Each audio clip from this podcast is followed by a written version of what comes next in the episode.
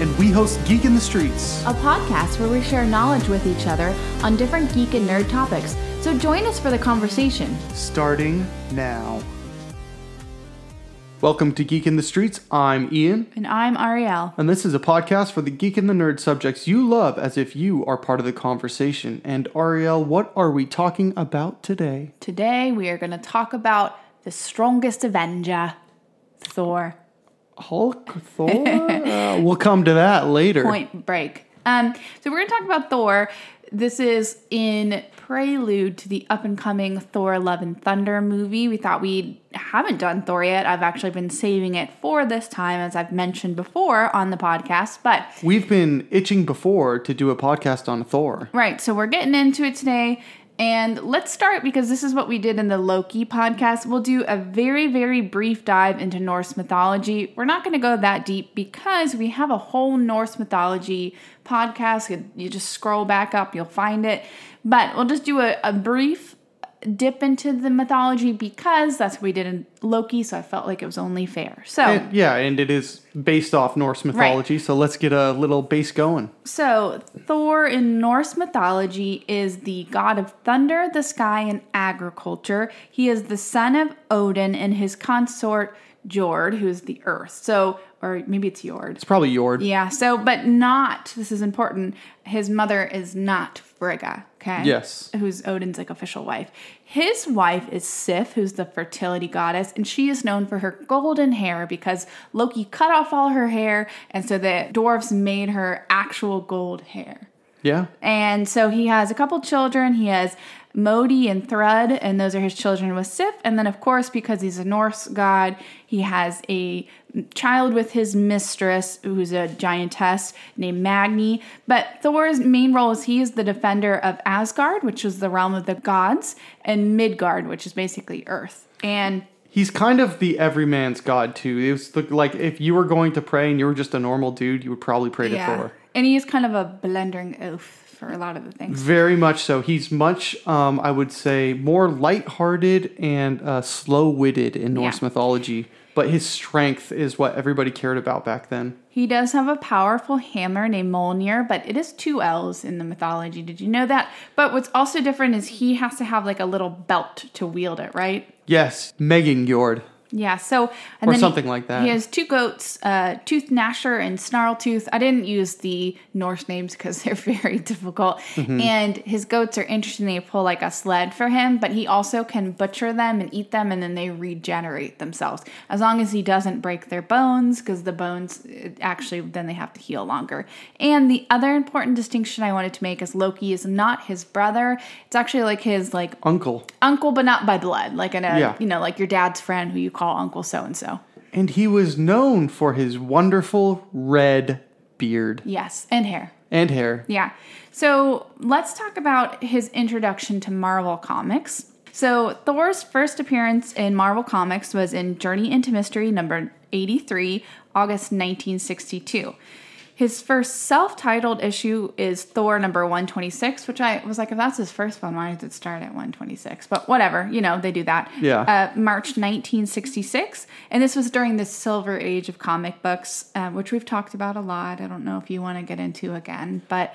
Okay. Silver Age. Well, we basically have, you know, different ages of comics. Golden Age is when, like, Superman and Batman first came out through the fifties, and that was when comics sold the most, and uh, kind of those old school comics.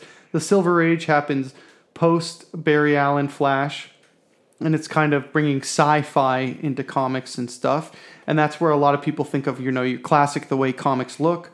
Uh, and then we have various ages after that. So Silver Age is kind of like the second big age in comics. As silver would imply. Yes. So... Uh, I didn't mention this yet, but he was created by Stan Lee, Larry Lieber, and Jack Kirby.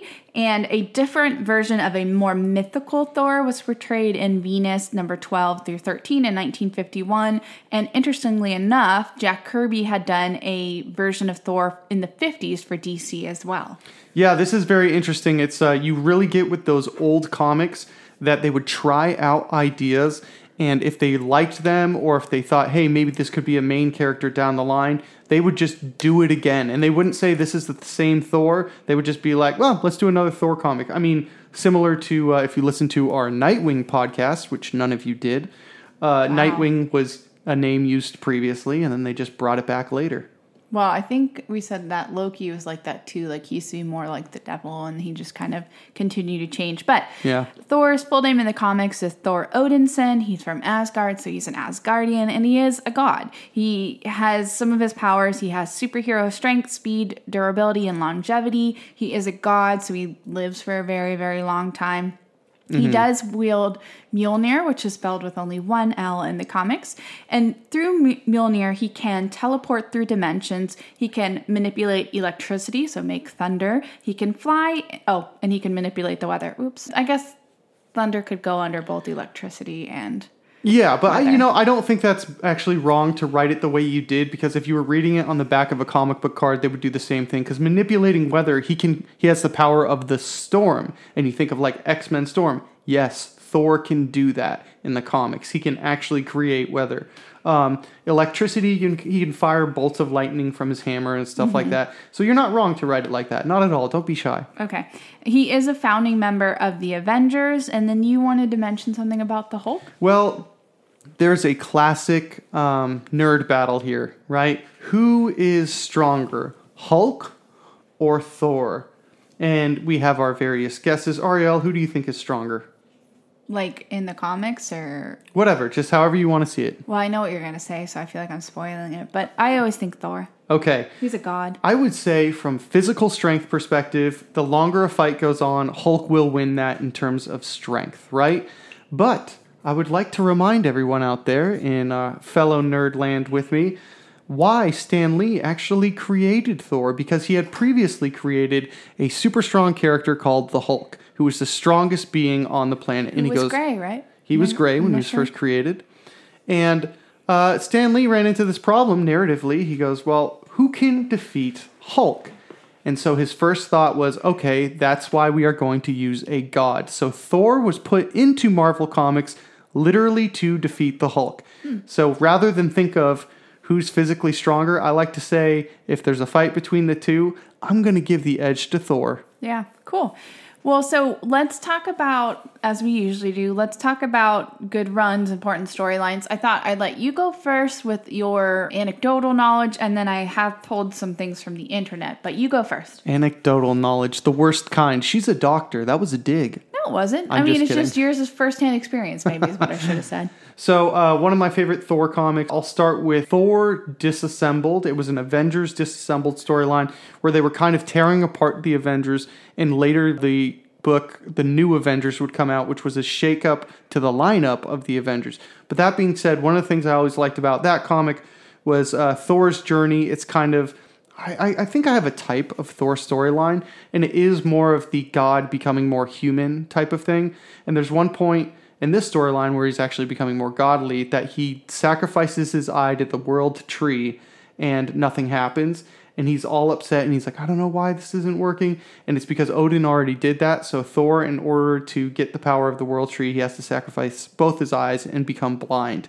And I always thought that was pretty cool. Moving on, we'll do Thor for Asgard. Now that had beautiful art by Simone Bianchi, an Italian artist who's uh, kind of like the other guy who paints stuff uh, like Alice Alex Ross, which people know more famously. The other guy who paints stuff. Yeah, I know, but he's amazing art, but I absolutely love this storyline. What I love about it is it feels very Game of Thrones-y, and you know how in the Batman podcast I mentioned that I liked Batman stories the best in Gotham mm-hmm. because it was all about Batman and the kind of like intricacy of his character and stuff. I feel that way with Thor comics and Asgard. Oh. As much as I love Avengers comics, and I'll, I'll mention a few down the line, my favorite Thor storylines are very Asgard-based because you get more into that political fantasy, and we get to see things such as when Thor and the Asgardians uh, sack a village and stuff, it's not always just um, he's the hero and everybody loves him. You get to see kind of the downside of if you are, like, you have a hammer called the Crusher. You know, that's what it translates to.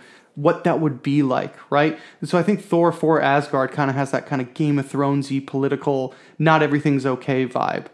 Um, you did actually mention in your list, Thor, God of Thunder. So I will wait on that one. You know, I will say really quickly, I'm going to interrupt you. I had, before I picked the list that I did, I was looking at top Thor comics to read, and actually those three you just named were listed. So. Oh, were they? Yeah. Mm-hmm. Yeah. Um, we'll have to put a picture of the model a friend of mine, Bo, made, uh, that lights up. For sure. And he uh, modeled that after the For Asgard storyline, because he knew that was like my favorite Thor storyline. Um, moving on, like I said, God of Thunder, we'll get to it later. Um, a, a different take on Thor was in The Ultimates, which was the Ultimate Universe that came out in the early nineties that restarted the Marvel Universe in a different line. Um, it was their Avengers, and Thor was very different in that. So I wouldn't say it's like my favorite or anything like that, but I think it's a very interesting take on Thor, and he had Megingjord, the belt, hmm. and uh, it ends up in a very interesting place, the whole universe, when Magneto gets Mjolnir, because Mjolnir is made out of a kind of metal, so during a fight, he just kind of pulls it to him, and all of a sudden, he's the most powerful being there is, you know? Hmm. So that's that was a cool little thing.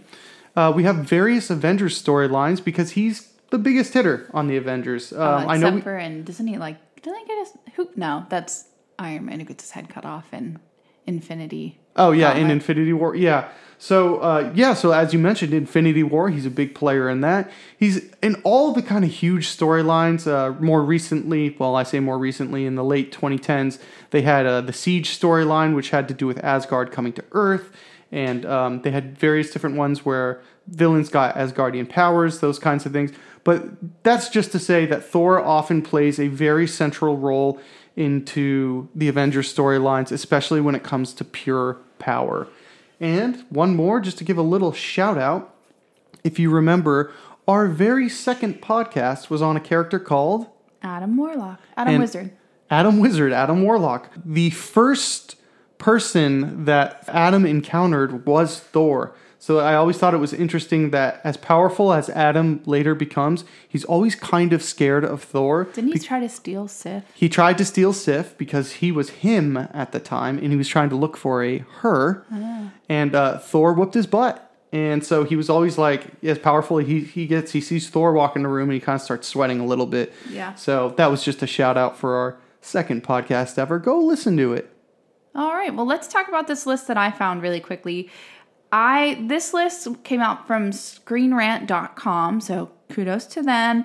And it's a list of Thor comics to read specifically before Thor Love and Thunder. So I thought that'd be good just to kind of have that info out there with the movie coming up on July eighth, I believe. So there's a couple comics that they would recommend, and I'll go through them and tell you why they recommend them as well. So the first one is Thor number three hundred thirty-seven, and that's Beta Ray Bill's intro. We don't know that we're getting Beta Ray Bill. I think most people think we're not, but he was teased in the background during Ragnarok. His face is on that giant Victor's wall thing, like Mount Rushmore style. But so I guess people still are holding out hope. Everyone thought that Christian Bale would be Beta Ray Bill. Yeah, I before think before we knew. He's the current Marvel um, tease you, tease you, tease you, and mm-hmm. then finally one day we're going to get him. Oh, you mean like Adam Warlock? Like Adam After Warlock. The story that Adam Warlock is most pivotal in is over. Yeah, yeah there, there you go. So sure. They're going to have a Beta Ray Bill type of story, and mm-hmm. uh, he's not going to be in it. Well, they show at the end of the movie, they'll be like, this is my friend, Bill. Yeah, you know? Exactly. By the way, I always said Beta Ray Bill when I was a kid, so it's weird for me to say it correctly as Beta Ray. Beta Ray. I would think Beta would have two T's. I started looking at these... Do you call car- it a betta fish? I looked at it when I was like I seven years old, and it just stuck. Oh, okay, I'll give it to you. Uh, so then we have Thor number three hundred seventy-eight, and this is the new, well, quote-unquote, new blue and gold armor that we see in the trailer. Now, do you remember when He's, the trailer first came out, I, like, whipped out my phone, and I was yep. like, wait a second, wait a second, wait a second. That's this? Yeah, that's this. I thought you didn't like that armor, though. I don't like that armor. Okay. I think it looks dumb.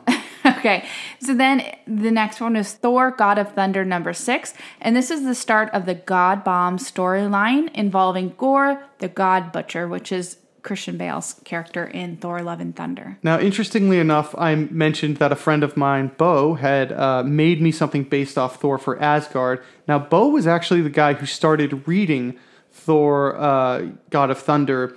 and gave it to Sean and I and was like, you guys need to read this. So we had like a little comic trade going on. And this is one of the most harrowing, awesome Thor storylines of all time. It has kind of multiple uh, storylines in different timelines. So you have a young, impetuous Thor, you have current hero Thor, and then you have like an old man, grizzled Thor. And it's telling the story of how Gore affects all of their lives mm. in different timelines. And Gore is just an amazing Thor villain. I mean, for it's always hard to do a villain that doesn't go back to the early days of the character. And for a new character, I think Gore is, you know, a above the rest in terms of like intensity. Yeah. So then we have Thor Annual number five, and this is because they, we see Tooth Grinder and Tooth Gnasher. By the way, they're called. It, I feel like the goat's names translate very different every way you. They do. State. So whatever, whatever his goat's names are, and you also get a major battle between Thor and Hercules. So it looks like we're going to get the Greek gods and Thor Love and Thunder, so you know that seems important. Then another one is the Mighty Thor number one, and this is when Jane Foster is revealed as Thor. And then let's see, continuing with that, Thor number one, that's when Jane proves herself worth uh proves herself worthy of wielding Mjolnir. And then you have Journey into Mystery, the annual number one. That's when we meet the gods of Olympus. You have Thor, God of Thunder, number two. And this is Gore's backstory. Mm-hmm. And then Thor, God of Thunder, number three. And this is the scene from the trailer uh, where Thor is standing there and it's snowy and he's in front of that big body. That's the fallen body of Thalagar the Behemoth. And that is straight copy-paste from this comic book. Absolutely. And speaking of the art... So I guess you should just read the whole Thor God of Thunder Thor God series. of Thunder is amazing. Because I just picked three numbers, but... Or they did. Read them all. With art by Esad Rabik. And uh, I had the pleasure of meeting Esad at Comic-Con. Super awesome guy. And it was funny because we walk up to him and we're just like, man, your art and Thor God of Thunder is so amazing. And he was one of those guys, he's like, oh, really? You guys like it? Yeah, some of it turned out okay. And, you know, like, just the most humble... nicest artist. Uh, he's Croatian, by the way, but uh, super cool guy. And I can't say enough about his depiction of Thor. I mean, come to think of it, I tend to like painted Thor comics or that style because Esad Rabik is kind of that style. Uh, Simone Bianchi is kind of that style. Huh, I'm starting to notice something about myself. I hope he gets all the credit he deserves from uh, all that Thor movie stuff because clearly he was a huge influence on that movie. So good job, Esad. Yeah, so let's take a quick break, and then we'll get into the M C U. Sounds like a plan.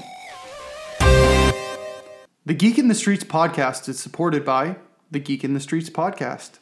And listeners like you. Well, not yet.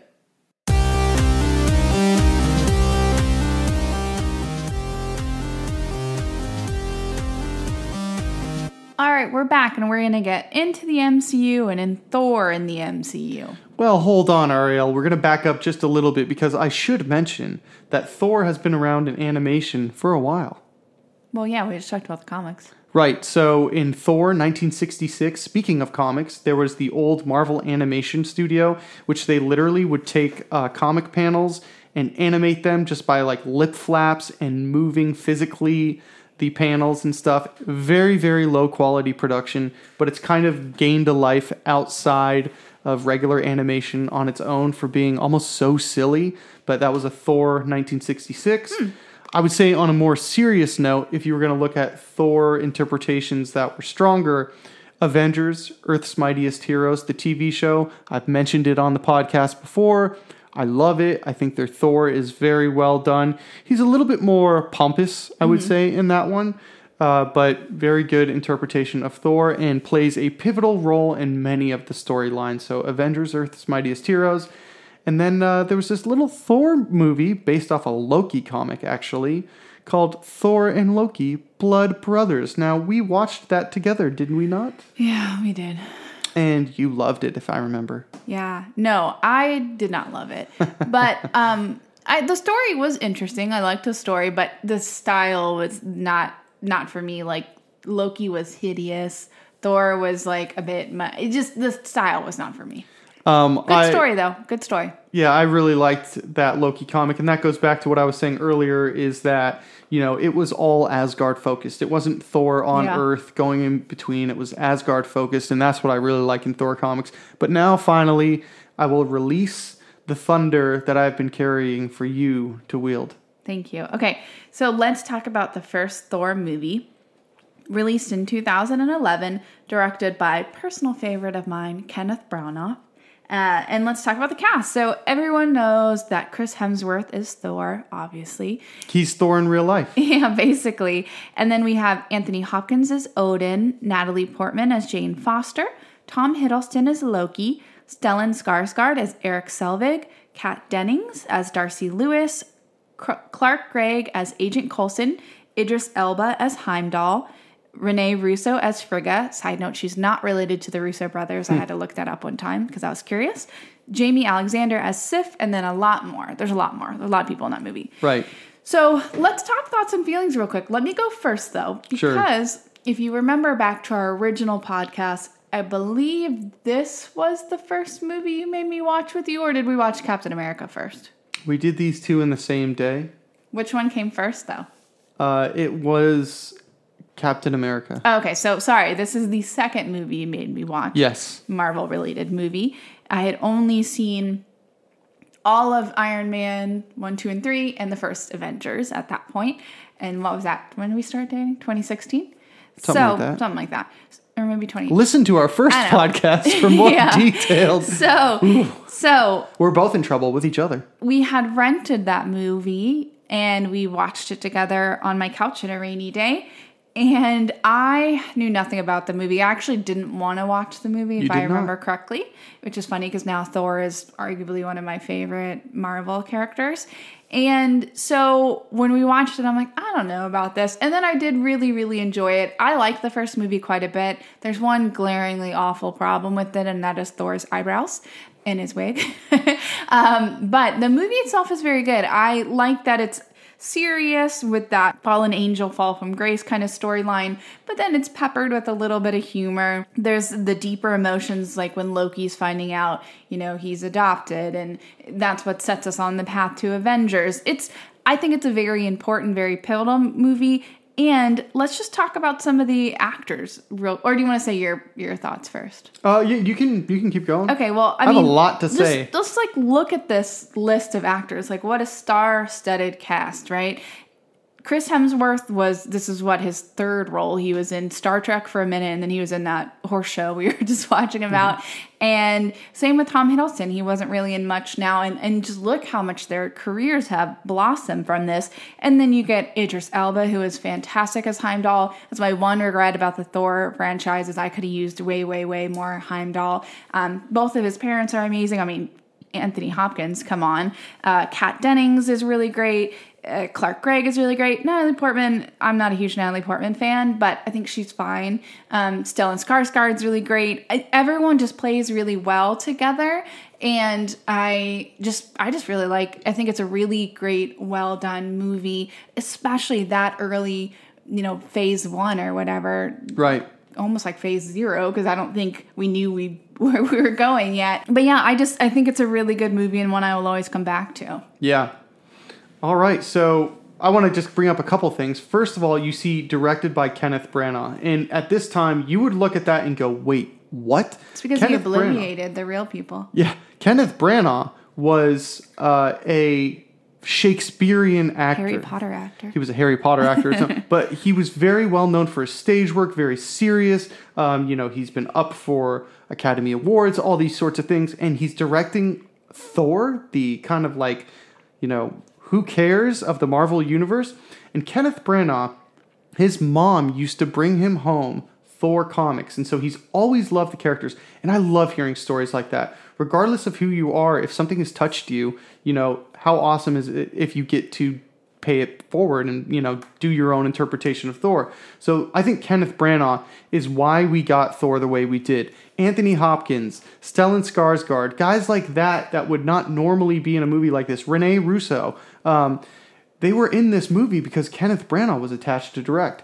And then to say we're going to get an unknown, which is always smart with comic book casting, and they get Chris Hemsworth. I mean, knock Perfect. it out of the park. Yeah. But that being said, he can only carry so much of the movie. You really have to play it against the yin and the yang of Tom Hiddleston as Loki. And I've said many times, I think the Marvel Universe owes him a great debt of gratitude because he created the first real villain that they had. And he's amazing. And, and he's an I will amazing say, actor. I think it's smart, and I know this is, I think, the way it was in the comics as well, but the the the fact to change Loki and Thor to brothers yes. makes more sense for this kind of setting. And I believe that's the way it's in the comics as well. And you just have it a little more streamlined that, you know, Odin and Frigga are his parents. You know, that that's a little right. more streamlined, makes sense. But there, the dynamic there between Thor and Loki is one of my favorite interpersonal relationships in the Marvel Universe. I think it's it's such a beautiful character arc for both of them mm-hmm. and an arc for their relationship.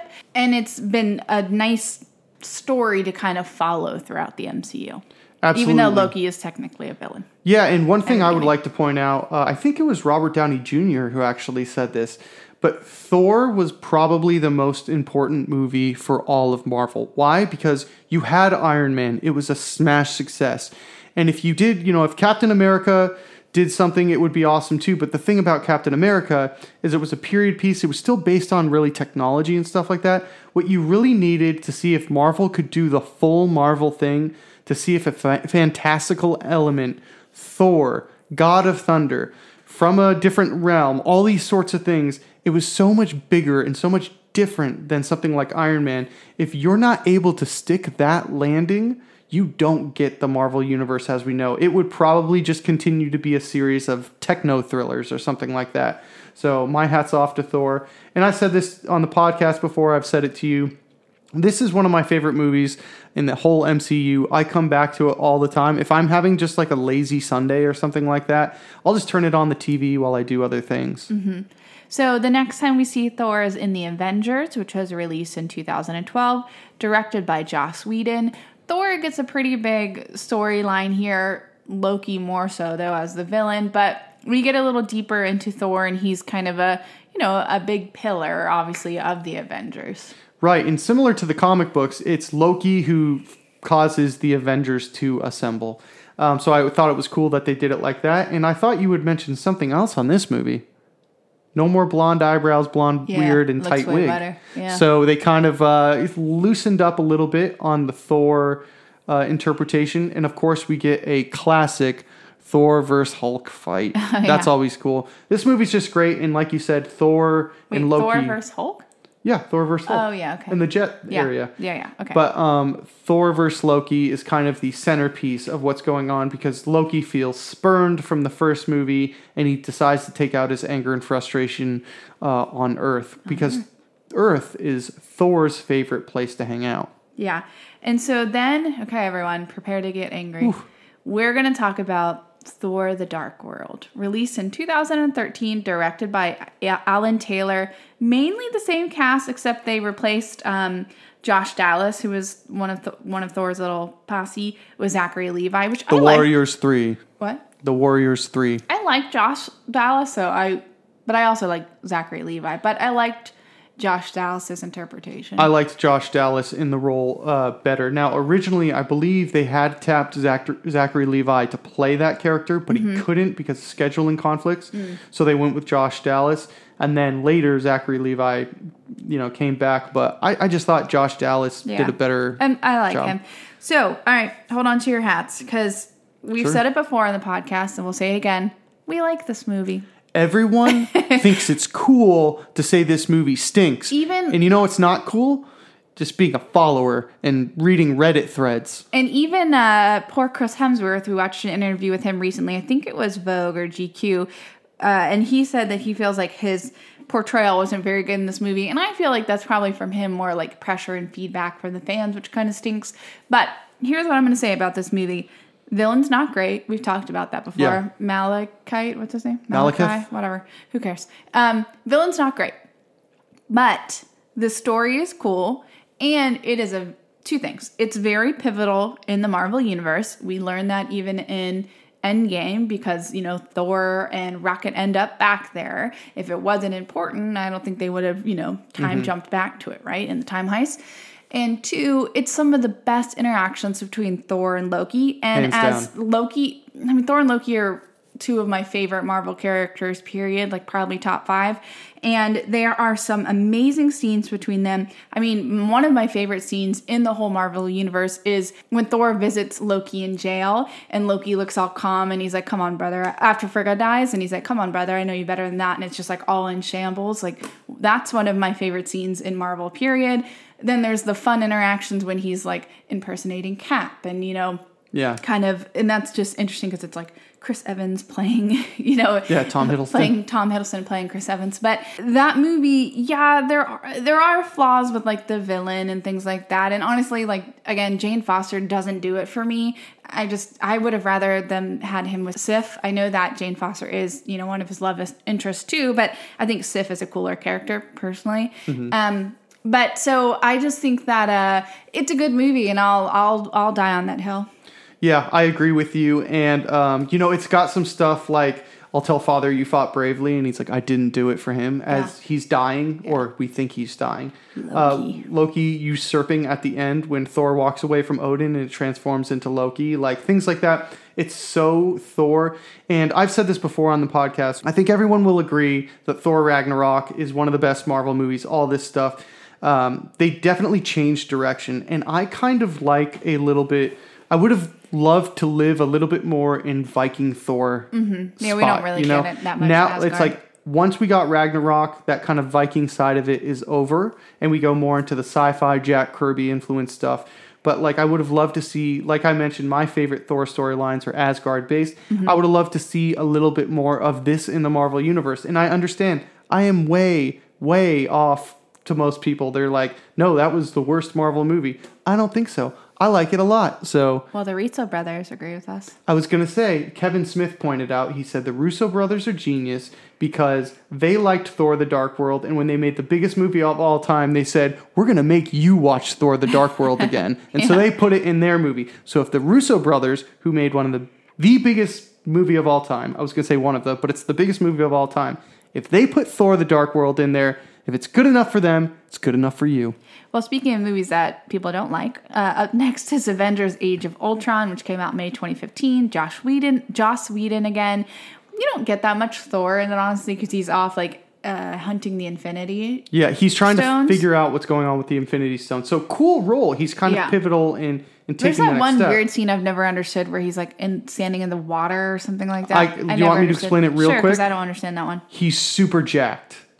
Oh. That's why. He's shirtless, though, right? Oh, completely. Okay, well, that's, his veins that's have veins in that scene. But he is in it more than he is in Civil War, yeah. which is not at all. Besides his fun little videos, which mm-hmm. you should look up. Uh, and then he does show up briefly in Doctor Strange. And then we're coming up to one oh, of... We should say, by the way, he gives Vision life with power. Because, you know, it's uh, Bruce Banner and Tony Stark who kind of put Vision's body together, but he's the one who charges him with lightning. Oh, and that's one of the best scenes, too, is when they're all trying to pick up Mjolnir. We get a little sneak peek that Cap's, Cap's going to do it one day. You yeah. know, he lifts it a little and Thor gets nervous, but mm-hmm. that's a great scene, too. So then we get one of arguably the best Marvel movies, in my opinion, which is Thor Ragnarok, released twenty seventeen, Taika Waititi, one of my favorite, favorite, favorite directors ever. Mm-hmm. Uh, directed it, and we've added a couple characters. We have Kate Blanchett as Hela, Jeff Goldblum as Jeff Goldblum as the Grand Master, uh, Tessa Thompson as Valkyrie, Mark Ruffalo is in it as Bruce Banner, obviously, and then Carl Urban as Scourge. So, uh, oh, you know, we haven't mentioned, so, so far, uh, Thor's mom is dead. She died in Thor two, in case you forgot. And then we also lose Odin in this one, too. Yeah. When we think that Loki's dead, but he's not. And so this movie is one of the best Marvel movies. I think it's a movie that even a, someone who's not a Marvel fan could enjoy. The comedy is amazing, hilarious. I think it's the funniest Marvel movie. Mm-hmm. The visuals are great. The storyline's pretty darn great. It's compelling. Um, I think... All the acting is pretty darn great. Like, I love Carl Urban, Kate Blanchett as Hela. Like, we actually did for Halloween that year before it was, no, yeah, yeah. before it was released, we did Hela and Thor as our Halloween costumes. The movie wasn't even out yet, so no one got it.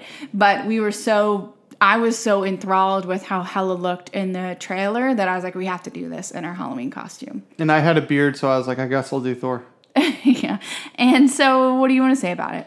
So going into this movie, I remember everybody was super excited, but I was definitely on the fence because it looked like they had changed it to be so much more comedic. You know, they cut Thor's hair. It seemed they took him out of he Asgard. They put him into like a spacey Guardians of the Galaxy type of vibe. And I was not having it. I was like, you know what? Um, we'll see how this one does. But uh, it looks like they're kind of jumping the shark to me. So I wasn't that into it. And then I saw the movie. And Taika Waititi, one thing that he does in all of his movies is he starts out almost very slapstick. And he thinks, he makes you think that it's going to be some sort of big joke. But it's not a joke. None of it's a joke to him. He's very serious about the story he's telling. And I feel it's got so much more heart than so many other Marvel movies, even though it's so funny. Oh, and I forgot that he's in it as Korg. Yeah, and he's Korg in it as Korg. Korg is like a hilarious character. His sense of humor just gets me every time. It's like a little kid talking all yeah. the time, and uh, I just love it. We've talked about Hunt for the Wilder People uh, on here a million times. Jojo like, Rabbit. Go watch that. Yeah. Jojo Rabbit. Great movies. Um, and even the episodes of Star Wars uh, Mandalorian that he's yeah. directed, I feel like he just gets he just is, how yeah. to... trick you into feeling the feels hard. Yeah. Now, the other thing we should say is Chris Hemsworth said in that same interview that he was starting to get a little bored with Thor, and Taika Waititi was like, yeah, me too. So he gave him a little bit more um, reins, free reins to kind of take the character back a little bit.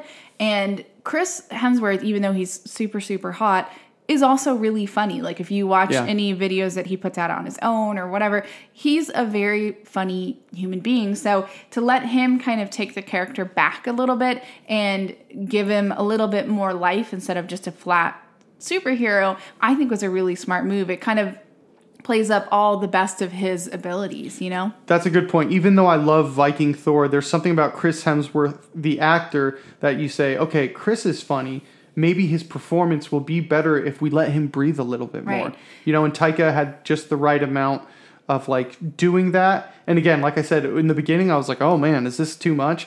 But by the end, as serious as it goes, and, you know, Hela, let's talk about her as a villain. One of the best Marvel villains, oh, right? Oh, definitely. Uh, one of the best Marvel mil- villains. I mean, I'm kind of like, what if her and Thanos went at it? Yeah, I mean, she is compelling. She's a... B A. I mean, she destroys all of Thor's friends in like two minutes. And Kate Blanchett, she's part vampire because she looks freaking amazing yeah, in that movie. Yeah, she's pretty amazing. Like, you're like, wow. Oh, also Heimdall is great in this movie yeah. too. How he's kind of like, I always want Boots more Heimdall. Yeah, I always, always wanted more Heimdall. But yeah. I thought he was really great in this movie too. The Hulk scenes are really good. The, the banter between them is really good. I know you don't love Tessa Thompson. She's just kind of the the drier, more, you know, straight at it humor than like, you know, Thor who's goofy or Loki who's scheming the whole time. Or yeah, Thor you know, has definitely a little bit more of that Taika childish humor going yeah. on in this movie, um, which is very funny. But I see what you're saying about Valkyrie, who's kind of over it. She's over everything yeah. he does. Yeah. So great movie, super feel-good movie, which was nice because the next ones we got were not feel-good movies. All right, let's so bring it down. You, well, let's just summarize. So, so far, we have lost Frigga, Thor's mom. Odin has also died. They have to sacrifice physical Asgard to be able to live as a people, and they kind of go off in the spaceship, right? So we've lost a lot of things, but Thor kind of officially steps into his role of, as the king of Asgard. Yeah. And, um, oh, and we should say, since Hela was his sister, he technically lost his sister because right. she was destroyed with Asgard. Right.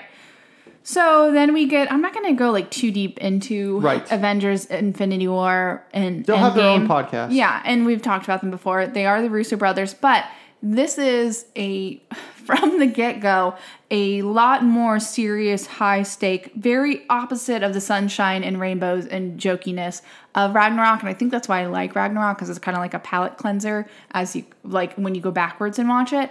But, whew, Thor gets kicked in the gonads right away. I mean, right away, we we cut on the scene, and Thanos is...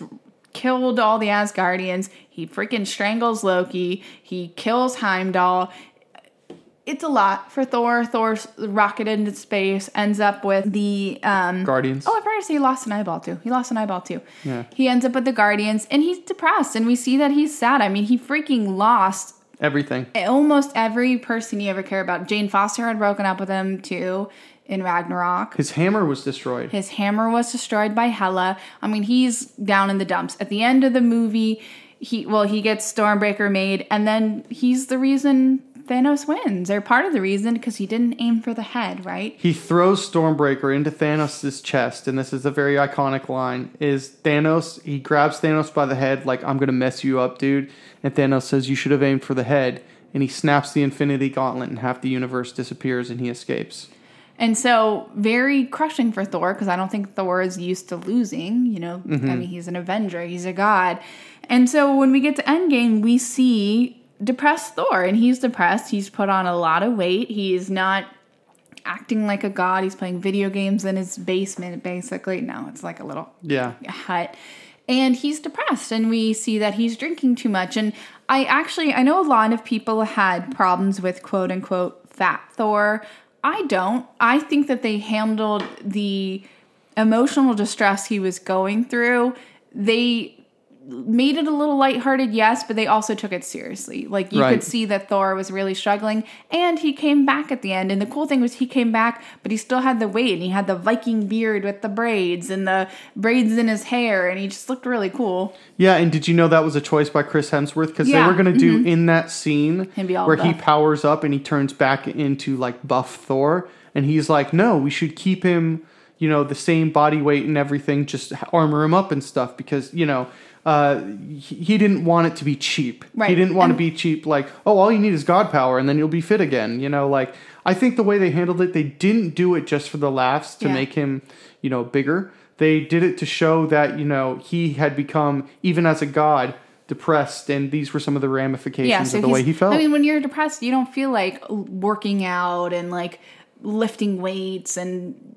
fighting, you know, you just, you don't feel like doing much. You get the sense that he didn't do anything yeah. in between yeah. what had happened with Thanos, and, like, and nothing for five years. And one thing I was going to say that you made me think of when you said that that was Chris's ideas, one thing I really respect about Chris Hemsworth, say what you will, is he knows the character of Thor, and he helped bring Thor to life, and he wants to do justice by Thor. He's not one of those actors who's gotten a little bigger now and said like, mm, I don't really care about that anymore. You know, I mean, I think he said he would play Thor till he died, didn't yeah. he? And I just, I, I always say this time and time again on the podcast that I respect someone who, who pays tribute to where they came from and who loves the characters that we love and takes care of them. And I feel like he does that. And knowing that the reason he is where he is is because of Thor. It's right. not because he's awesome, which he is. He's totally awesome.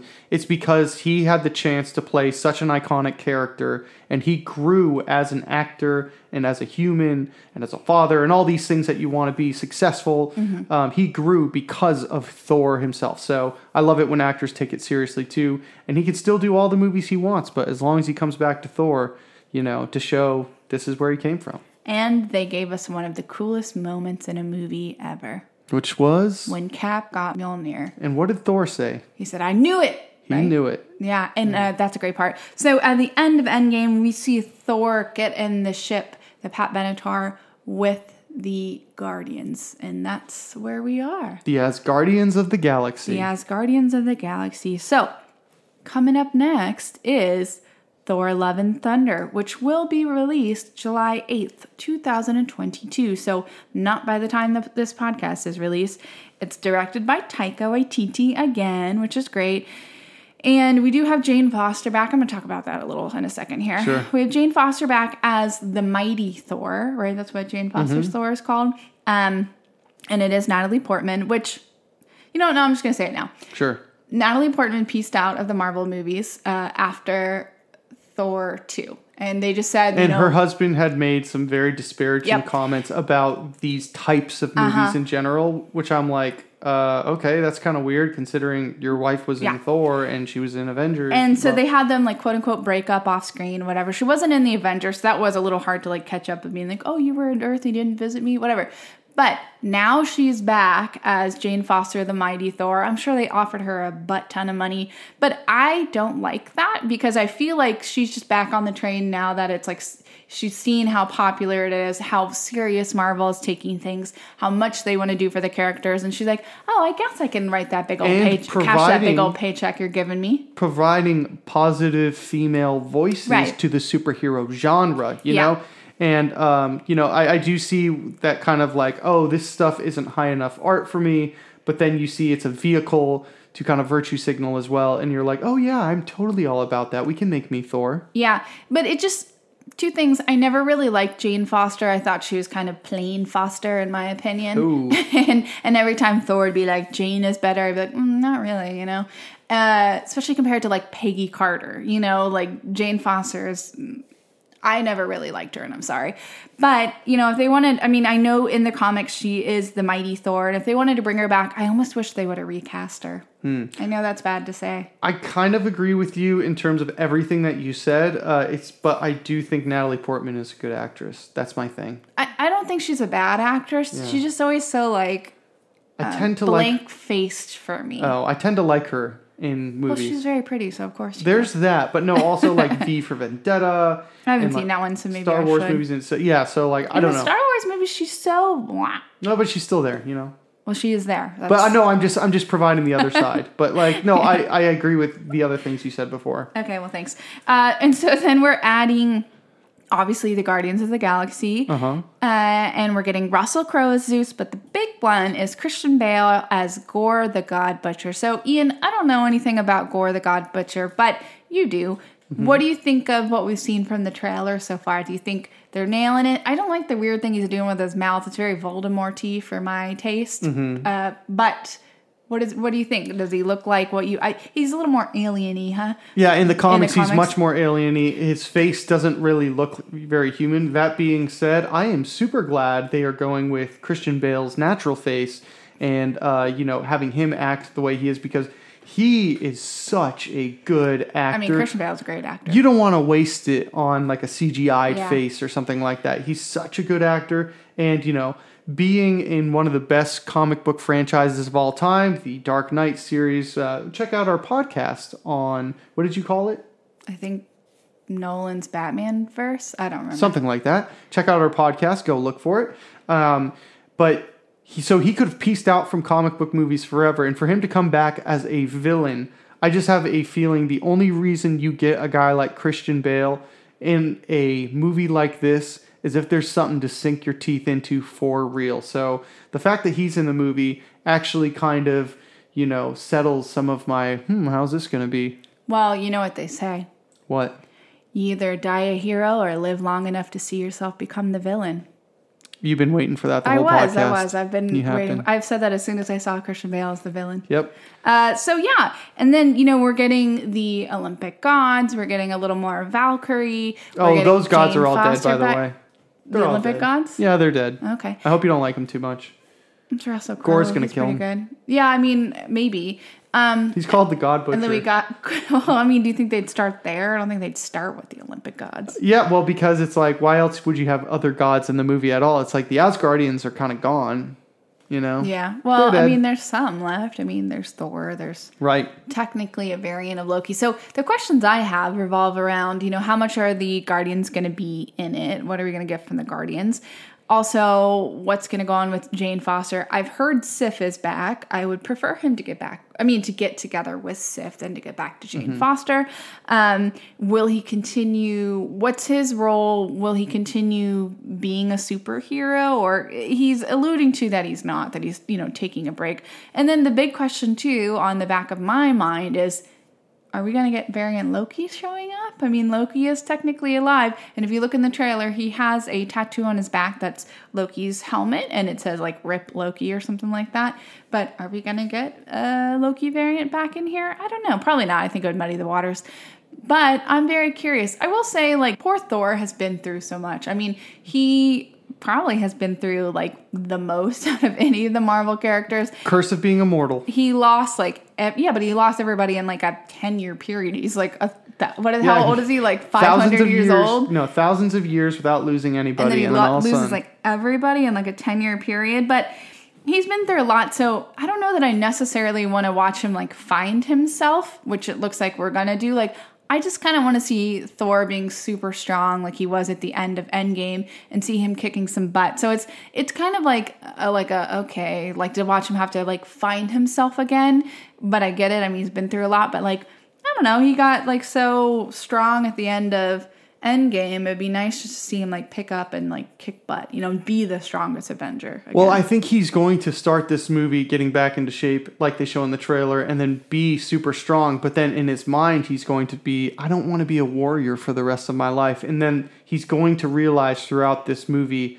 that that is his calling because only he will be able to stop Gore the God Butcher. Yeah. So, oh, I do think that's really cool, and I'm curious to see how they do it. And I should say here and now we are going to do a Thor Love and Thunder podcast after three, two or three weeks after it comes out. So we won't, we'll give some time so we don't spoil it. But I think it's really cool looking if you watch the trailer, because Gore is like almost in like a black and white scale. And then if you're watching as the characters are interacting, at, like as Valkyrie and Thor are fighting with him, all the colors being bleached out of the shot, and it's going to more black and white scale, and it's pretty cool. I, we watched that video about yeah. it, and I, I think the visuals look really stunning the way they're doing that. Yeah, if I was going to give any criticism, I could have done without the Sweet Child of Mine in the trailer. Oh, I like that. Um, I love the song and stuff. It's not. That's I mean, not, but that's what but they that did being in, said, I think it's going to play into some of the story in the movie. We'll see. Okay, but so do you not like Immigrant Song in Ragnarok then? You know no how different. I feel about score versus pop songs in movies. I know, movie. but it, it works. It works, and I have to disagree. That's why I've been singing "Sweet Child of Mine" for the last couple of days. By the way, I prefer uh, the Thor score. Probably to Thor Immigrant score Song. And seven years ago. What? Yeah. Nice one. um, okay, so. Yeah, I mean, anything else you want to talk about? I'm very excited for this movie. I got to be honest, it's like the only Marvel movie coming up that I'm really excited about. Yeah, right now. We're not going to talk about how he's like peak physique Chris Hemsworth peak in this movie. Physique. Uh, no. He's like super jacked. Yeah, I mean, he, yeah, he looks We're talking good. about Thor here. He looks good. Um, but yeah, and I'm actually, I'm excited to see, like, I just think it'll be some good character development. Like, again, I know you don't love Tessa Thompson too much, but I think it's interesting where they're taking Valkyrie's character, and I think the directions that they're taking her and her kind of stepping into leadership after, you know, everything that happened to her beforehand. Plus, I just think the Valkyries are really, really, really cool, so it's cool to see that. I think there's like a flying horse somewhere in there too, which is really cool. So, you know, I'm just, I hope we get a little more into some mythos, because you know me, I love some mythos. I love some Greek mythology, Norse mythology. So yeah. If we get some random gods in there, I'll be super happy. Well, yeah, let's... Uh, They'll you probably know, be dead, though. Make it happen, Taika. Show us all them dead gods. Yeah, so we'll be back and we'll let you know what we thought about it. But this is our little brief history of Thor and some important parts of the movies and the comics, and we hope you enjoyed it. Let us know. Follow us on Twitter, Instagram. Uh, we're at Geek in the Streets Podcast, and uh, we hope you, you know, like it, tell your friends kind of thing. So yeah, we've been the nerds, and now you're in the herd about Thor. And if you want to recommend this podcast and you have your phone in your hand and you're about to do it, just remember, whosoever holds this hammer, if they be worthy, shall possess the power of Thor.